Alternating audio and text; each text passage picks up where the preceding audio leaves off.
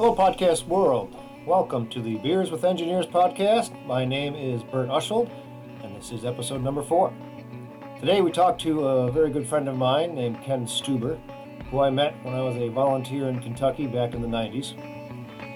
Ken is a very creative and handy guy, and he worked a few years as an engineer for RCA, but has spent most of his career working for a nonprofit organization in Kentucky called the Christian Appalachian Project, which is the same organization where I was volunteering. There, he did home repair and built a few homes to help people in need, which is just the sort of thing that Ken would do.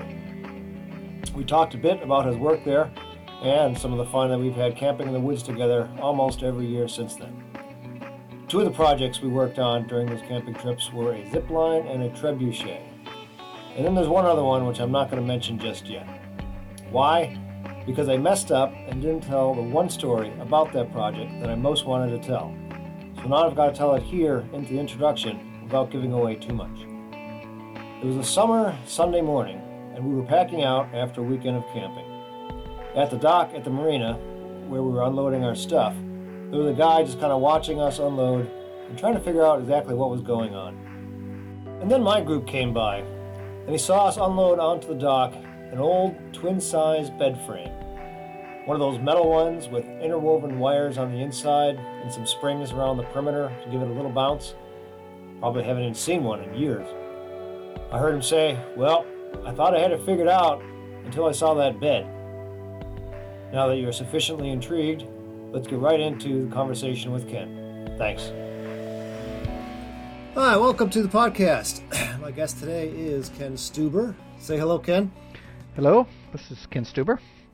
Ken, uh, Ken's a very good friend of mine who I first met uh, almost 30 years ago when I was a volunteer in the fine state of Kentucky. Uh, he had been an engineer for a few years before we met, and then after doing some volunteer work for the Christian Appalachian Project, where I also was volunteering, he stayed on with that organization as an employee working in home repair uh, to help people who needed a little bit of assistance in their housing. Uh, for all of those 30 years, we've gotten together with a bunch of other men once a year for a weekend of camping out in the woods. There are unsubstantiated rumors that we consumed various quantities of beer and or bourbon during that time. Uh, Ken is known within that group of campers as the man who can do just about anything, and I can attest that that's pretty close to true. Uh, in fact, if there is a zombie apocalypse or a nuclear winter, I'm going to be heading to Ken's house in Kentucky and hope that he opens the door and lets me in so we can ride whatever it is out together. All right, Ken, tell us a little bit about yourself. I'll let you in if you bring bourbon, Bert. All right. so, Good stuff or cheap stuff? That doesn't matter at that point, you know. See, but then everybody can come in now. I got to have something special to let me in because you don't want everybody. Well, you know, I know you, so yeah. All right. That, will that'll be the second uh, requirement that I know you and you bring bourbon. How's that? Sounds good. It's yep. a deal. Yep. Uh, like you said, I've been uh, I've been with CAP for well, 33 years. Coming up next next week, actually. Worked for RCA before that. Graduated with a master's in electrical engineering from the University of Louisville. Uh, worked for RCA in Indianapolis, and then came down here. Did home repair and other various things. Um, have applied my engineering to uh, different things. It's working in a nonprofit with lots of non-engineers. Has uh, there's there's some challenges there. Um, I bet. So, but it's been good. Uh, met my wife as a volunteer. We started dating as volunteers and got married. And uh, like some other folks that I know, and uh, we do have that in common as well. We both met our wives as volunteers in Kentucky. Yep. I have four children, two of which are engineers, mechanical engineers now. Um, one's looking to be a doctor, and uh, one is uh, studying American Sign Language. All right. So, yep. That's cool. My uh, my middle son, I talked to him the other day and said, you know, Luke, I think you might make a good engineer. And he said, yeah, a few people at school said the same thing to me, but I don't think I want to be an engineer. no. So we'll see. We'll see. I don't think. I don't think he hates the idea of it, but you know, there's aspects of it that he's not so sure about. But that uh, mm-hmm. be that as it may. Does he like math and uh, and science?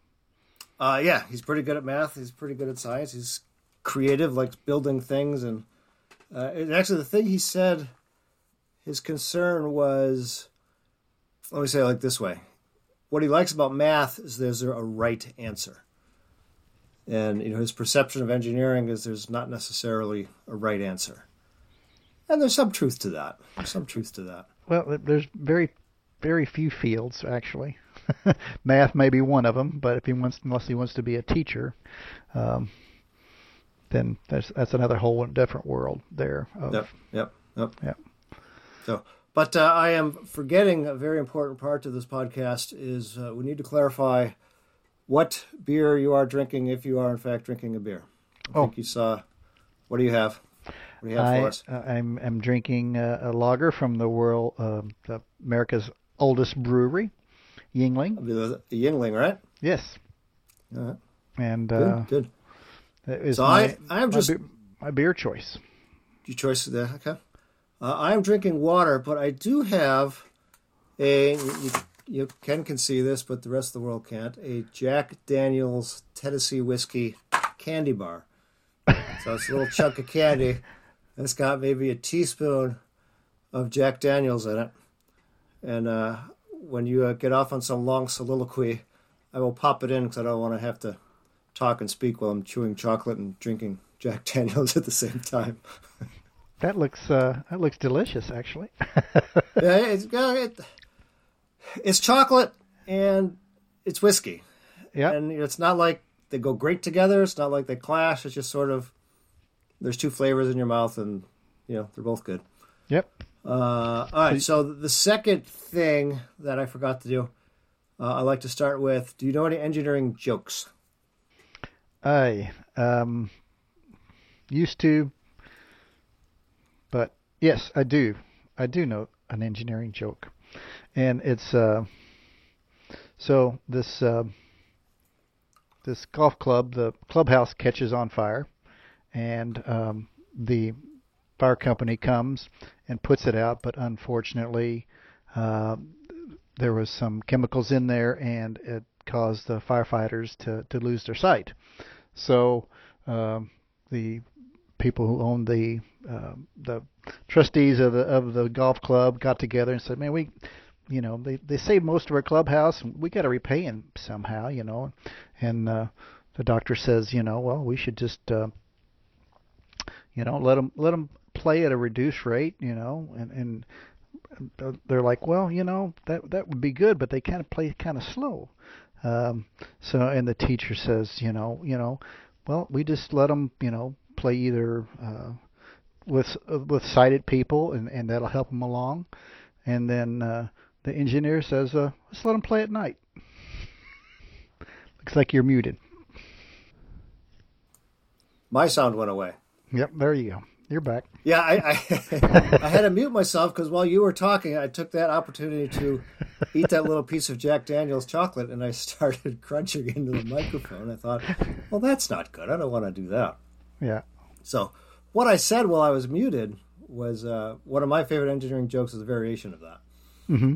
Which, uh, but uh, anyways, that's a good one. Yeah, well, if they're blind, they can play at night. That's right. So All right. play at night. Very good. All right, so why did you become an engineer? Well, let's see. When I was in high school, I, I liked math and I liked science. Um, and I think in the tenth grade, the army or somebody came in and did an aptitude test of, hey, what would you be good at? And engineering was, you know, I scored very high in engineering. Um, so I'm like, well, yeah, that sounds good.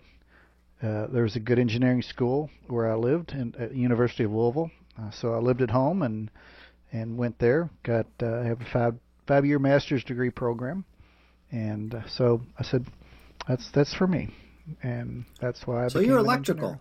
I am. Because between you and Ed Bowles, I always get confused over who's mechanical and who's electrical. And at one point, I thought I was totally confused, and you're both mechanical. So, anyways, so you are electrical. Double E can. mechanical. Yep. You know what they say? You need, you got to have a double E if you want to make a geek, right? that's the first time I've heard that, but yeah. You've never heard that? No, I have maybe not. That's just, maybe that's what we MEs say about the double while they're not around. Well, you know, and we both we can team up on the civils, right? You know, do you know that joke about uh, civil and Yes, they make uh, mechanical engineers make uh, weapons and civil engineers make targets. exactly. Exactly. Yep. And we got a little assistance from the double E's as well. yeah, we we'll help you out there. I appreciate that. Appreciate that. All right. So, uh, what'd you do at RCA? I helped design uh, TVs. Okay. At, I was hired to. This was back in 1984, and we were working on a chipset to do digital TV. Uh, at the time, Hmm. nobody had done that yet. Um, so there was a team of us that was trying to develop that, and um, we got fairly fairly far along. But then, for whatever reason, they decided not to to pursue that anymore. Um, still doing CRTs, uh, uh, cathode ray tubes, and not the LED displays. Um, so then At after, that time, you mean? yeah, at that time, and Yeah, then yeah. so after that, uh, worked on a just uh, the input, the audio input output board of a of a standard TV, and then uh, worked on a picture picture in picture um, module for a while. Mhm. That was that was coming on new. Um, worked on that. Um, the only one that went into production was the uh, um, the one with the input, the audio input or audio video input and output board. Yeah. Okay. Yep. All right. So you worked at RCA for a few years. You worked on some TVs for a few years, and then something happened where you decided to become a volunteer. Tell a little Mhm. bit about that, please. Yeah. Um, well, I was just um heard the call to do mission work. Got kind of homesick. Indianapolis was uh, uh, an okay town, but just wasn't home. And um, just following my faith, I was heard the, the call to do mission work and didn't want to go overseas. Didn't speak any foreign languages, so I said, well, Like British English. yeah, British English or or you know Spanglish or whatever. So I decided I'll, I'll just go to Kentucky. Um, I was on the Christian Appalachian Project's donor. I was a donor to them, um, and a friend of mine's brother had come down for a summer, and he thought he had a good experience. Thought the organization was good. So I said, well, I'll give it a try for three months. And um, so I came in June of '90 and uh, worked as a summer camp counselor, which is quite the difference from being an engineer. Um, and um, so, but really liked the organization. I liked the people, um, the other volunteers that uh, that I, that I ran into, and um, went back and was trying to discern what I wanted to do. Painted my dad's house, um, and the only thing I wanted to do was go back to camp. So that's what I did, and signed up to be a, a long-term, one-year volunteer. Uh, haven't never left. Met Anne Marie as we were dating, and the rest, as they say, is history. Yeah. So when I started volunteering, I had been laid off prior to that, and yeah, it's a very very different life. Than, excuse me, life as an engineer. And I remember telling people that uh, the most difficult part of my day was after I got home from work. I had to decide whether to read the newspaper on the porch swing or on the uh, rocking chair on the porch. That's that's what uh, that was my tough decision for the day. Mm-hmm. Um, of course, I exaggerated a little bit, but all right. So that uh, so you volunteered at summer camp and then came back as a volunteer and worked in home repair, correct? Yeah, I worked in uh, what the program was called outreach for a while. I was an outreach caseworker, which did uh, like uh, utility assistance. Uh, they also had a gardening uh, component where uh, we would give out garden seeds in the spring and um, and tomato plants and and that kind of thing. And I think I, I'm proud to say I, I probably set the single day visitation record uh, delivering tomato plants uh, one day. I think I, I visited 17 different people. Wow. but you know, I had my map and I got my map out in an engineering way and just decided like here's the most efficient way of getting to all my participants and yeah, so I was rolling and Yep. Yep. it was a lot of fun. Yeah, I think uh, speaking of efficiency, I know, I think it was UPS, maybe FedEx, maybe both of them. Like for like the New York City drivers, they plan their routes so they don't take left turns. Uh huh. So they may drive a little bit further, but they don't have left turns because that takes longer. I, I can see So- that. Yep. All matter of perspective. Yep. When did you go from outreach to home repair? Was that not till you were an employee? No, actually, I, I did. I, I think I did outreach for about nine months, and in in that time, I, I became friends with the, the one of the home repair guys, and um, worked with them a day or two, just kind of on the. I wasn't too busy. I'm like, well, you know, my dad was a carpenter, and uh, I said, well, let's see what that looks like, and um, then they had a group that came in, and uh, a volunteer group of, I think uh, they might have been college students, but anyway, so help lead them doing uh, putting a new roof on an elderly couple's house. I said, boy, you know, this is more my speed actually than than than uh, working in, in the outreach program. Mm-hmm. So uh, I re recommitted, re-upped, and said, okay, I'll be in home repair uh, for another nine, twelve months, and uh, that's so I did that, and then one of the the lead people, the, the crew leaders, retired, and uh, an employee position opened up, Mhm. and I applied, and they said, okay, come on in. So that's what I did.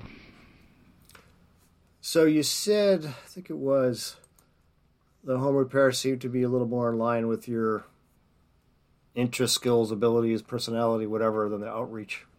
Uh huh. And I'll, I'll put words into your mouth because it's closer to engineering, or what do you think that would be? It was uh, more of a thing project than a people project. Okay. to be to be quite honest, partic- outreach was you know um, meeting people, talking to people, and you know and, and home repair was building things, and Mhm. so that that was more more my my forte, I guess. Right. Not that I was antisocial or anything, but I think just in general, engineers like things more than people. That's and it's a broad generality, but Sure, sure. I was. Most stereotypes have some grounding in truth well, it's yeah. In my in my case, it wasn't stereotyping. It was it was just me. Sure, sure. All right, so you did a lot of years of home repair, and I've heard a few stories about projects. Uh, tell me about a job that was a big challenge, and that you solved it, and you're very satisfied with the way it ended. There are challenges that you weren't Yep. satisfied with. Oh, Let's hear the happy ending story. all right. Well, actually, I think one of the the challenges was uh, when we were building the Jackson County Volunteer House, Okay. in, in which I think you lived for. for a I while. I lived in there for about a year or so. Yeah, yeah. So you know it has a vaulted ceiling in it, and in that vaulted ceiling there is uh, three two by twelves nailed together at about a height of about 16, 18 feet. Well, um, didn't have a crane, didn't have any kind of lifting equipment at all. I said, well, I gotta get I gotta get this thing up to the top. So I used a truck jack and an A-frame on both ends, and I would jack one end up, you know, 12, 15 inches, and and nail or screw the, uh, the a brace across the A-frame on one side, go to the other side, or maybe I could use two jacks at once. I don't know if I had two Right. truck two, tr- but anyway. And you know, I had the I had the A-frames uh, brace so they wouldn't wobble or move or anything, and I jacked it up to the top of the wall and set it in place, and it's still there. There you go. so that was one of the more, uh, I guess, engineering type things of uh, of a challenge because it weighed too much for anybody to lift it. Um, Yeah. Yep. Yep. And yeah, probably wasn't the, most safe thing that I've ever done, but but you know, I had I had braces on it and and it didn't have anybody under it, and and so I thought I, I was very satisfied with that. Yeah, I, I had a slightly similar experience. I was making I don't know. We'll, we'll call it a swing set for my kids. It was basically a big, large beam connected to two trees, and I mm-hmm. think I had like three two by twelves nailed together, and it was probably twenty feet long. So getting the first end up wasn't too bad. so we'll get that up because you know half of it was resting on the ground. Getting that other one up in the air was a little bit more trouble. And so what I ended up doing, you know, being the engineer, hey, what are those engineering tools? Levers and pulleys. Mhm. so I went to Home Depot, bought a few pulleys, and I think I had two, maybe three pulleys to, uh, you know, wind it around and get that mechanical advantage. It's made a block and And tackle. then And- I forget exactly why, but I think I actually tied it to my lawn tractor and had that pull it. Maybe I had my wife drive it to pull it out a little bit while I was there going a little more, a little more, more, stop, and then yeah. banged it in or drilled it. No, I think what I did, uh, I put like a, uh, uh, you know, a two by four, two by six that I nailed into the tree, and that just held it up temporarily. hmm And then you know got a big bolt or a big drill and built some like you know half inch by you know twelve inch lag bolts into the tree. And uh, that sucker's been there probably, I don't know, fifteen years, close to that now. Well, good. And uh, well, with the tree, trees don't grow up; they grow out. So it wouldn't have changed the height much. But um, Right. yeah, Right. that's cool. Yeah, Yeah, blocking. actually, it, it was it was mounted to the trees tangentially to the two. It wasn't center to center; it was like kind of tangent to tangent. uh huh.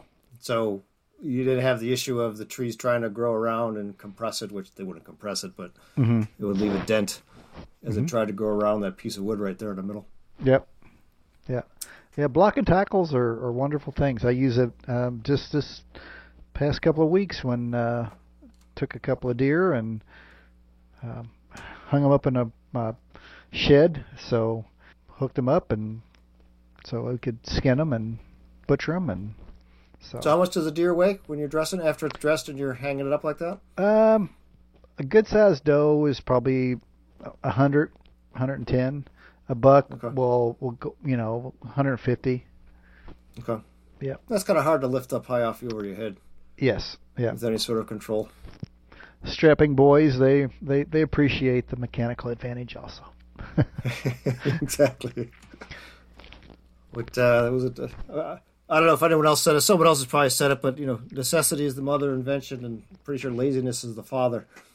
yep So I always say- for a long time. yeah I, I, I say necessity is a mother that that, modif- or that uh, motivates us quite well. yes it motivates does quite. All right, so we, we mentioned our, our camping in the woods, which we fondly call Manly Man Weekend. yep and I think the, the times we've, I guess, arguably said that we've worked together have been at Manly Man.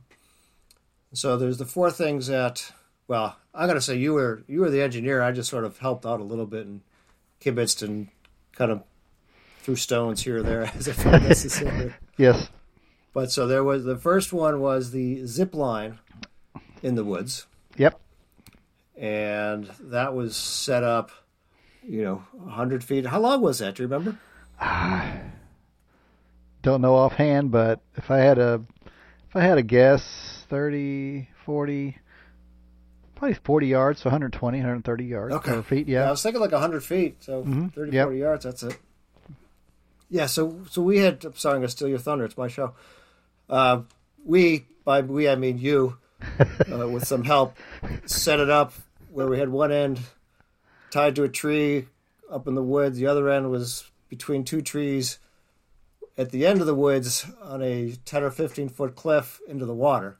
yep So you you get up there and you, you zip down and you let go and we were like 10, 15 feet above the water or above the cliff and then it was like a 20, 30 foot fall into the water. yeah And uh, the, the, the trick there was to let go soon enough because if you waited till the roller bottomed out, that gave you a little rotating momentum and you didn't land feet first. And there are Yeah. a few people that learned that lesson the hard way. Yeah, that was the second year.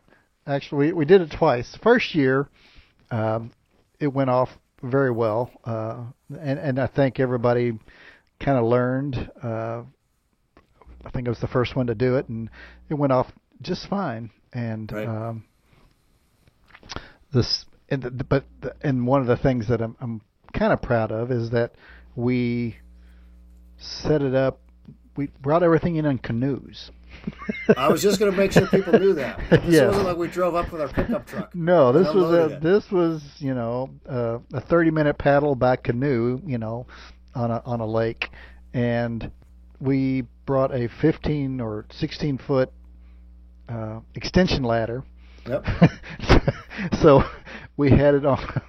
we were basically we loaded in the we got ourselves in the canoe, and then somebody set the the ladder on top of us basically so we sat between the rungs of the ladder and we rode across the lake if we'd have had That's, a a, that's a great picture in my mind. I love that. yeah me and me and uh, me and me and pete yeah Uh, Yep. and uh so that would be uh yeah if we had tipped over i'm sure we would have drowned Oh, there'd have been because some. Uh, it would have been terrible um, not been good. yeah but we had, Right, so- we so- had to have used the ladder to you know set up the the terminus and the and the the putting things where they needed to be and yeah. Well, then we used the ladder just to get up to and then the ladder the bar. Yeah, the first one, yeah, we had a, yep.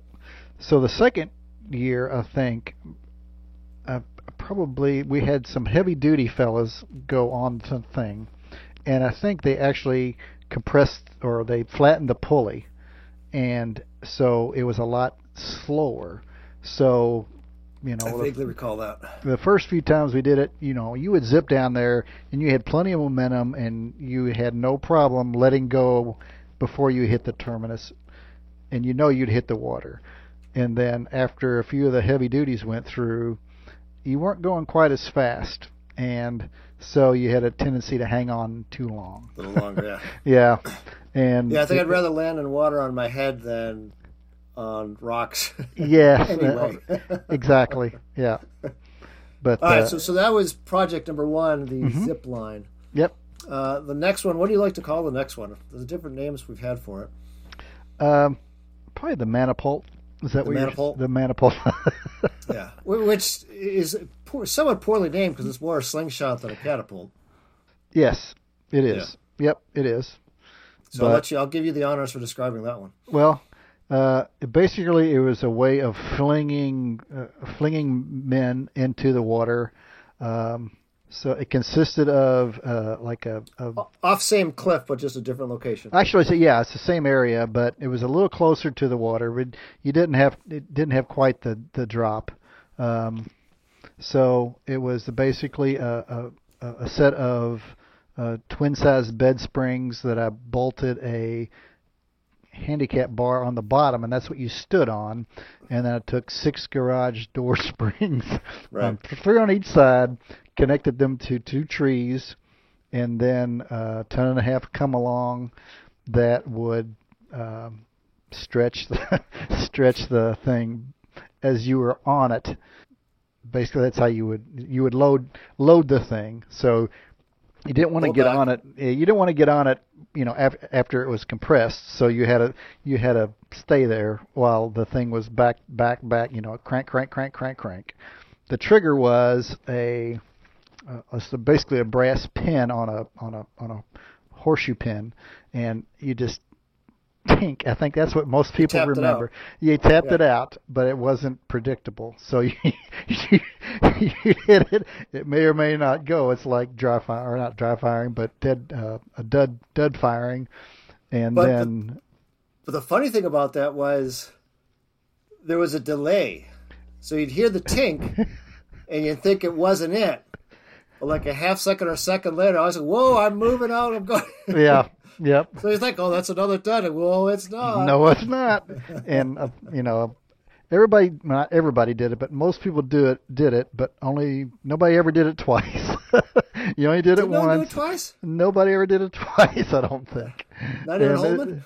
not even Holman. And I, Okay. it was like basically because it went from you went from zero to you know whatever. It's like getting hit with a fly swatter, basically is what is what it was like. Um, it flung you out there, you know, 10, 15 feet. You cleared a Yeah. cliff without too much problem, Right. but right. you were. Yeah, I remember we tested it with a big log.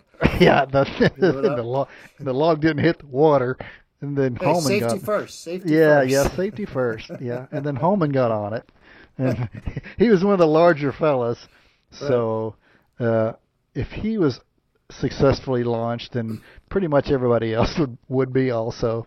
So And, and I think Yeah. it's worth noting that our first guinea pig on that is now a Catholic priest. In, uh, yes, yeah, in Yeah, was it I wonder if Owensboro? Where is yes, yeah. He's in the, in uh, the diocese of Owensboro, Kentucky. Yep. All right. Okay, so that was zip line. That's Maniple. So I mentioned four things. You should remember the third. You might not remember the fourth, but we'll get there. Yep. Uh, the third one was wasn't a catapult. It was probably the trebuchet, right? The trebuchet. The Yeah. So, yeah, that was a little later on. Um, we did our Manly Men camp out uh, in a, in our summer camp grounds, Yep. and uh, I had approached the, the camp manager saying, "Hey, as a as a summer activity, how about we have the the, the campers come through and I'll introduce them to the the theory and the workings of a trebuchet, and um, then we'll build one, and then, then we can launch, and then we'll have you know little walls of two by fours that they can fling the trebuchet projectile, which we use a lacrosse ball for it, um, and maybe we can you know destroy or knock down walls, Yep. and uh, but the majority of the work building the thing was one. We did that on what the Saturday, or maybe it was The Saturday, Friday, the Saturday of a, Yep. of a Manly Man weekend, Yep. and uh, put it together. I don't think we got it to launching status. I think uh, No, we launched a few things. did we? Okay, We definitely launched a few things. I think you made some improvements afterwards, but yeah, yeah. My son uh, Joseph and I, we we were the ones that uh, basically went through it, and uh, that was a, that was a fun project. It was frustrating because I could never get any kind of consistency with the thing, and um, it's because You are double in, not a mechanical cat. I, I guess I don't know. Uh, I, possibly, I don't. I tweaked everything that I knew to try. if it was to. a rail gun, it would have worked fine. yeah. yep. We would have. Yeah, we would have wreaked some havoc. But it would throw it out there pretty well. Uh, it was just unpredictable where it went, and um, you know, I shorten and lengthen and do different weights, and uh, I mean, I tried all all my tricks, but never Yeah. could get it to, Yeah. to hit the same place twice. But uh, Right. but it was a lot of fun. I built a little mini one that we would work. Oh, did you? Yeah, I did. Um, and I, I, I put together a video of different YouTube videos of uh, of people, you know, the theory of the trebuchet, and then also there was some.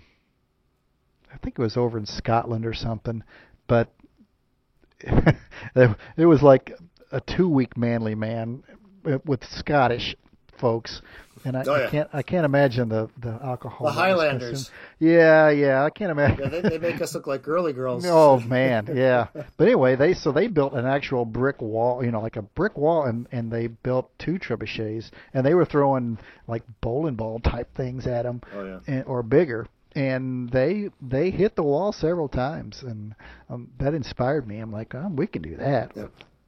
Well, you know what I saw? Just a YouTube video. This is a number of years ago. But somebody made a trebuchet business card. Hmm. So it's probably a little bit larger than standard, but it had a couple lines. You fold it here, fold it there. Uh, you, you got like four pennies or five pennies that you tape together, and you had, a slot to put that in, and so that was your counterweight. And then I think you had a couple of uh, paper clips uh, one was the hook, and then another paper clip just you'd fling it, Huh? and it you know that little thing it flung a paper clip you know, three or four feet just with Yeah. a few pennies. I'll have to uh, look that one up, and if I think about it, I'll throw that in the uh, the show notes so people can look up the trebuchet business card. Yeah, that's cool. I think they they in the uh, pumpkin chunkin uh, contest they have a a trebuchet category. Okay, yeah, actually, you know, because most Makes of sense. because they they they used well they used to um, compressed air, you know, like a t-shirt cannon basically, or but it was a pumpkin cannon. They, and compressed air was that was the ultimate, you know. Yeah. But but So- uh, they had For for chunking pumpkins, the beauty of the trebuchet is it starts very slowly. yes and exactly really builds up that speed. Whereas a catapult and you know cannon, that's you know that initial speed that kind of destroys that pumpkin. So you got to be really careful, and acceleration is a, a key key factor there. Yeah, yeah. The, the there's, there's several like novas and, and, and specials of, of of the pumpkin chunkin. It's over in Delaware, I think maybe I forget. But anyway, um, yeah. If you crank it up too much, you just get you know an orange mist coming out of the barrel. so, but they were flinging those things maybe half a mile or more. oh, jeez.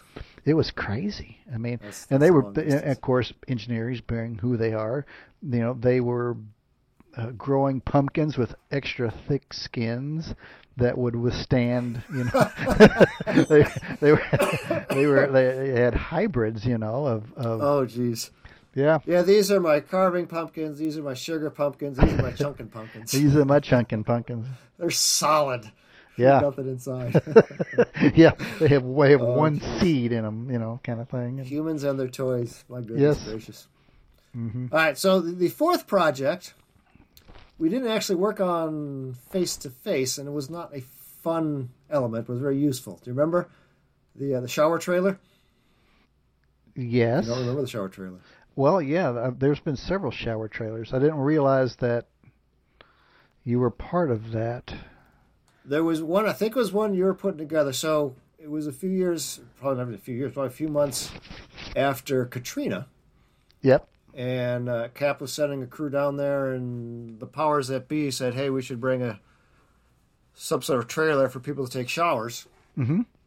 And uh, I, I guess you, being the engineer in the organization, you were dubbed uh, that responsibility. And uh, I know we had two or three phone calls, and we had to go to the ba- you know basic plan, and there are a couple of things we weren't sure about, and we kind of hashed through some different ideas, Mm-hmm. and uh, I think that ultimately worked.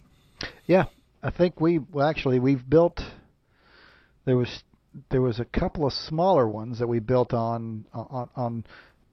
They were basically two unit jobs, or maybe just one unit. That was on a you know a ten or twelve foot trailer you could pull behind a a um, pickup truck. Um, Okay. and that's what we pulled down to Katrina. Not long after that, I actually designed a 10 unit one that you pulled behind. It was basically a tractor trailer. It was, you know, we had an old, you know, uh, box trailer, and so I put, I think I put five on one side and five on the other for men and women. We used uh, instantaneous water heaters and and all that. So, yeah. So basically, you, you just parked this thing. You plugged in a couple of hoses, and it had did it have uh, was it electric powered or was it gas powered? How did Pro, propane fire, propane fire. Propane fired. Yeah, Yeah. So all they needed was water. And basically. well, could, you had electric because we had light. We had lights on it, and Okay, sure, sure, sure. and uh, I think the the uh, the instantaneous water heaters did probably could have did without it, but I think they used electric as as the fire because every time you had demand for the water, it would light the it would light the uh, the pilot or basically it didn't have a pilot light.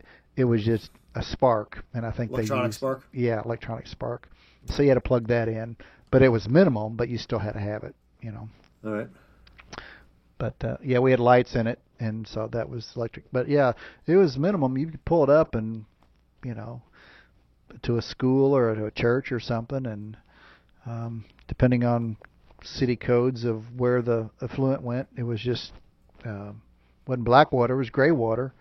So yeah. Right. Right. you know, um, some some places were a little more particular about where you put that, but Yeah, Yeah, but I'm sure there were many a happy volunteer who you know went down to Mhm. help post Katrina and said, "Wow, I can actually get a hot shower, a hot dog." Yeah, yeah. We used that at Ichthus for a couple of years also, which Oh, was yeah? uh, the Christian uh, music festival in Wilmore, Kentucky, and Okay. uh, so you know we used it as a kind of as a um, fundraising and and CAP awareness kind of thing. You know, two bucks for a hot shower, and people were lining up for it. there you go. That's not bad. Yeah. Make money uh, doing marketing as opposed to cost, Yep. spending money to do marketing. Yes. Brilliant. Exactly. Brilliant. Yeah. Brilliant. Yeah. All right. Um, okay, so with all your years doing uh, home repair in Kentucky, did you ever consider starting your own company and doing the old uh, Ken Stuber construction? No, not really. Um, I've done a few side jobs as far as uh, uh, rehabs. A couple at church that had a, a daughter that um, was in a wheelchair, so uh, I kind of re-outfitted their kitchen. They got a grant, uh, so I got paid for it. It was a side job. Sure. Um, but it's it's more of a service thing rather than a you know if I was in it for money then I wouldn't have worked for a nonprofit. Right, So- right. Yep, yep. So, um, but you know I'm I'm getting to the age now where you know uh, retirement is in the next decade or less, next half decade, and demand may be such that uh, I think handyman services will always be in demand. I don't think uh, AI will replace handyman. Handyman. Yeah, not anytime soon. yeah, We don't have the Jetsons robots. A few years away. yeah, A few years away. yeah. Yeah, If that's the case, then I'll just buy a lot of beer, I think, and and watch them work. All right, of so let me ask this: so in the thirty-some years of doing home repair slash construction, uh, what's changed as far as from the technology and tools perspective? Maybe for good or for bad. Yeah, um, uh, in tools, uh, uh, the cordless cordless tools uh, are, are dominating it now. You know, Yeah, it's kind of what For- I thought. when I first started, you know, we there was no there was no you know battery operated tools. Um, so everything had a cord on it. So if you if you didn't have electricity, you you know you used a handsaw, you didn't do the work, and Right. we didn't use handsaws very often. Yep. Um, or you had a generator or something like that. That What they a- call the, the the screw the the Armstrong drill. yeah, yeah, boy, You got Yeah. the thing. You just turn it for an hour and you drill a hole. yeah, yeah. My dad had several That's the of way those. they used to do it. Oh yeah, my way they used dad. to do it. I, I have I have several of his tool tools, and uh, you know they had you know cranks on them and and what have you, and gears that made it easier, but it was Yeah. still not like grabbing the the DeWalt 20 volt and zip, you know. Yep. Well, there was. Uh, I think the movie was. I want to say American Gangster. That was. Um, doggone it. Denzel Washington starred in it. And it was like the Black Mafia or whatever. I think it took place in the '60s. It was- The setting was like in the '60s. And there's one scene where, and I think part of it's historical, uh, where they did this big heist at uh, I think it was Newark Airport. And part of the scene, they got these crates that need to open up and they're screwed closed, and they got a whole bunch of cordless drills. And it's going, yeah, I don't think they really had those back in 1965 or whatever, whatever year that was. Yeah. Huh. Re-ask the same question with a different focus. So, what's changed in the last 30 years as far as you know the poverty, the people needing help? I guess, do you think you helped move the needle? Ah. I think so. Um, did I personally help? I think, you know, on an individual basis, I think there's families that are better off now than than before I came. Uh, In general, I think CAP has has, has moved the needle, uh, and because there's counties now. I mean, there's the ARC uh, Appalachian Regional Commission has um, data that shows, you know, whether or not a county is distressed or attaining or attained. As far as what the median income is, I forget. There's three different. I used to know this because I, I did this for a while. Anyway, there's three different factors that says, you know, when you're, you know, how basically how poor the county is, and uh, there's several counties that we are no longer in because they are you know in a much better shape. You know, of course, Right. there's there's always individuals in, in, in, in any county that are are going to be um, you know below the poverty line as and but they're they're they're fewer and um, part of that is you know just the expansion of jobs availability um, technology you know Lexington is is getting more affluent so there's people Mhm. that live in in the counties uh, uh, in Appalachia that can you know commute to to Lexington or or, or Madison County that kind of thing that Yep. Yep. can get a decent decent paying job and so I think that that always helps. All right. Uh, what's a non-engineering hobby you like? I think you may have mentioned one before, but Well, um, I like hunting and fishing, being out, out being outdoors. Yep. Um, like woodworking. So that's sort of it's more creative. what's your favorite woodworking project you've completed? Uh, I built a rocking chair. Oh, nice. Yeah, from um, some basically two by twos that were. Um, it was an African wood, and um, they were designed to be used as spindles, but it was so hard that it was really you really couldn't use them.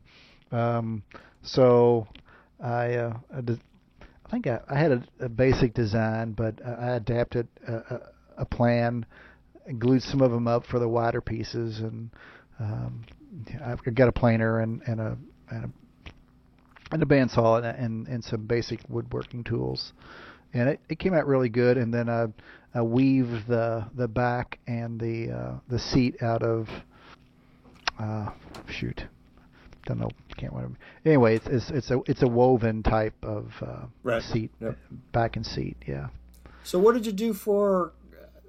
I don't know the legs, the the rails, the things that rock. Yeah, um, I glued I glued those up. Basically, uh, I planed them down to you know one by one by twos, glued them together. You know, So one one inches was small enough to get uh, an arc to it. uh, no, I think I probably. Boy, it's been a while, but anyway, basically, I, Just dumped. yeah, I glued them up, and when you if you looked at it, it was thicker in the middle than it was at the end. I don't know if that makes sense, but anyway, not thicker but wider, so that the when I put my template on it, you know, it would go across maybe three three wide. So you cut it to shape. You didn't form it to shape. Correct. Yeah. Okay. All right. Yeah. Yeah. I, I, I I think them up. sometimes those rocking chairs are they, they form the legs or yeah, it's probably done all sorts of different ways. Yeah, I think and not so much maybe on the on the on the rocking part of it, but I've seen them. Uh, you can steam steam bend, Right, um, right. like the on the back of it. If you want to if you want to bent back, then you can do that to give you a little uh, concave uh, Right. form, but it would be tough on the on the legs, not the legs, but on the rocker part of it. Yeah. Well, uh, next time we go to Cracker Barrel, we'll have to study the uh, the rocking chairs on the porch there. Yeah, yeah, yeah. As long as they Alright. don't uh, call us too too quickly. That's right. That's right. Okay, one last question, and this is the the grab bag question, where I have a list of ten sort of random, pointless questions. You pick a number, and that's the question that I ask you. So Okay, number from one to ten. What do you like? seven. Number seven. What is something on your personal bucket list? Well, it's funny that you you would ask that. I was just talking to one of my coworkers today and talking about five year plans and you know the the old story or joke whatever is you know how you make God laugh tell him your five year plans you know yeah, right. right. because things change so much. So, um, I guess I'm not that much of a planner. You know, in in five years, I hope to hope to be retired. Um, probably still live in the same place, still have good health. Um, that's not really much of a bucket list, though, is it? Any place you want to visit? Hmm. was talking to a guy today about taking a cruise. And if you want to, he went to the Bahamas, and he says if you, if you go to the Bahamas, then they have like a private island. That's where you want to go for the beach, um, but don't need to get off the boat and go to, you know, the tourist trap type things. Mhm. I forget who Right. who was it I was talking to, but anyway, that that's funny that that would come up. So maybe taking a cruise. My brother, I think, he didn't make it in for Thanksgiving because he was in Antarctica, and Antarctica. and A cruise? Antarctica because he was on a cruise in Antarctica because I think that was the seventh continent. He wanted to visit. I think that Okay. they completed his seven continent uh, tour. So we talked about cruises. So Yep. probably just a cruise. Yeah. Alright. Yeah. It's not bad. That's a good thing. Yeah. Well, I'm kind of just wrapped up, Ken. Any uh, anything, any last thing on your heart that you have to get off? Any questions you want to ask me? Are we going to do it in Once- June or July? Oh, Manly Man weekend. yeah. uh, I think we got to talk about July because I have class till the end of June. Yeah, yeah. I commend you on your on your uh, diaconate uh, pursuit. Uh, that's that's quite worthy, and, and, and congratulations, and, and thank you for doing that. So Yeah, thank you. Yep, yep. That uh, something I started uh, a year and a half ago, something Mhm. like that. Yep. No, a little more than a year ago. Yeah, and um, no, I've got we finally got a break. We had classes started like January second, and we had a couple of breaks of less than two weeks. Mm. And uh, I'm now two weeks into my break. where We don't have any classes till uh, like January 9th or something like that. So enjoying my break and interviewing people for a cool podcast. Cool. So, all right, well that wraps it up. Ken, All right. thank you very much for your time. And thank you. And uh, I think you're my first uh, person to actually go for a second beer during the podcast. Well, actually, it was my my third one because I've. Third of the evening, second of the podcast. yes, yeah. Sorry about that, but I was downstairs Uh, and so, yeah. and uh, I, I've still got uh, most of my candy bar of uh, Jack Daniels here. I did have one, which uh, of course I totally messed up the podcast because I muted and forgot to unmute it. Oh, you, you can right. you can overcome that. That's right. All right. Yeah. Ken, appreciate your time. Have a good evening. All right, let me know when uh, when it gets published. We'll do. Uh, thank Will you. do. All right, talk to you later. That wraps up today's episode of the Beers with Engineers podcast. Thank you for listening, and I hope you enjoyed it. Please remember to like, subscribe, give a rating, and most importantly, tell your friends, whether they are an engineer or not. Happy to have them listen. Any comments and suggestions are welcomed and encouraged. If you would like to be a guest on the podcast or know somebody that you think might be a good guest on the podcast, please let us know that too. Until next time, this is Bert saying goodbye.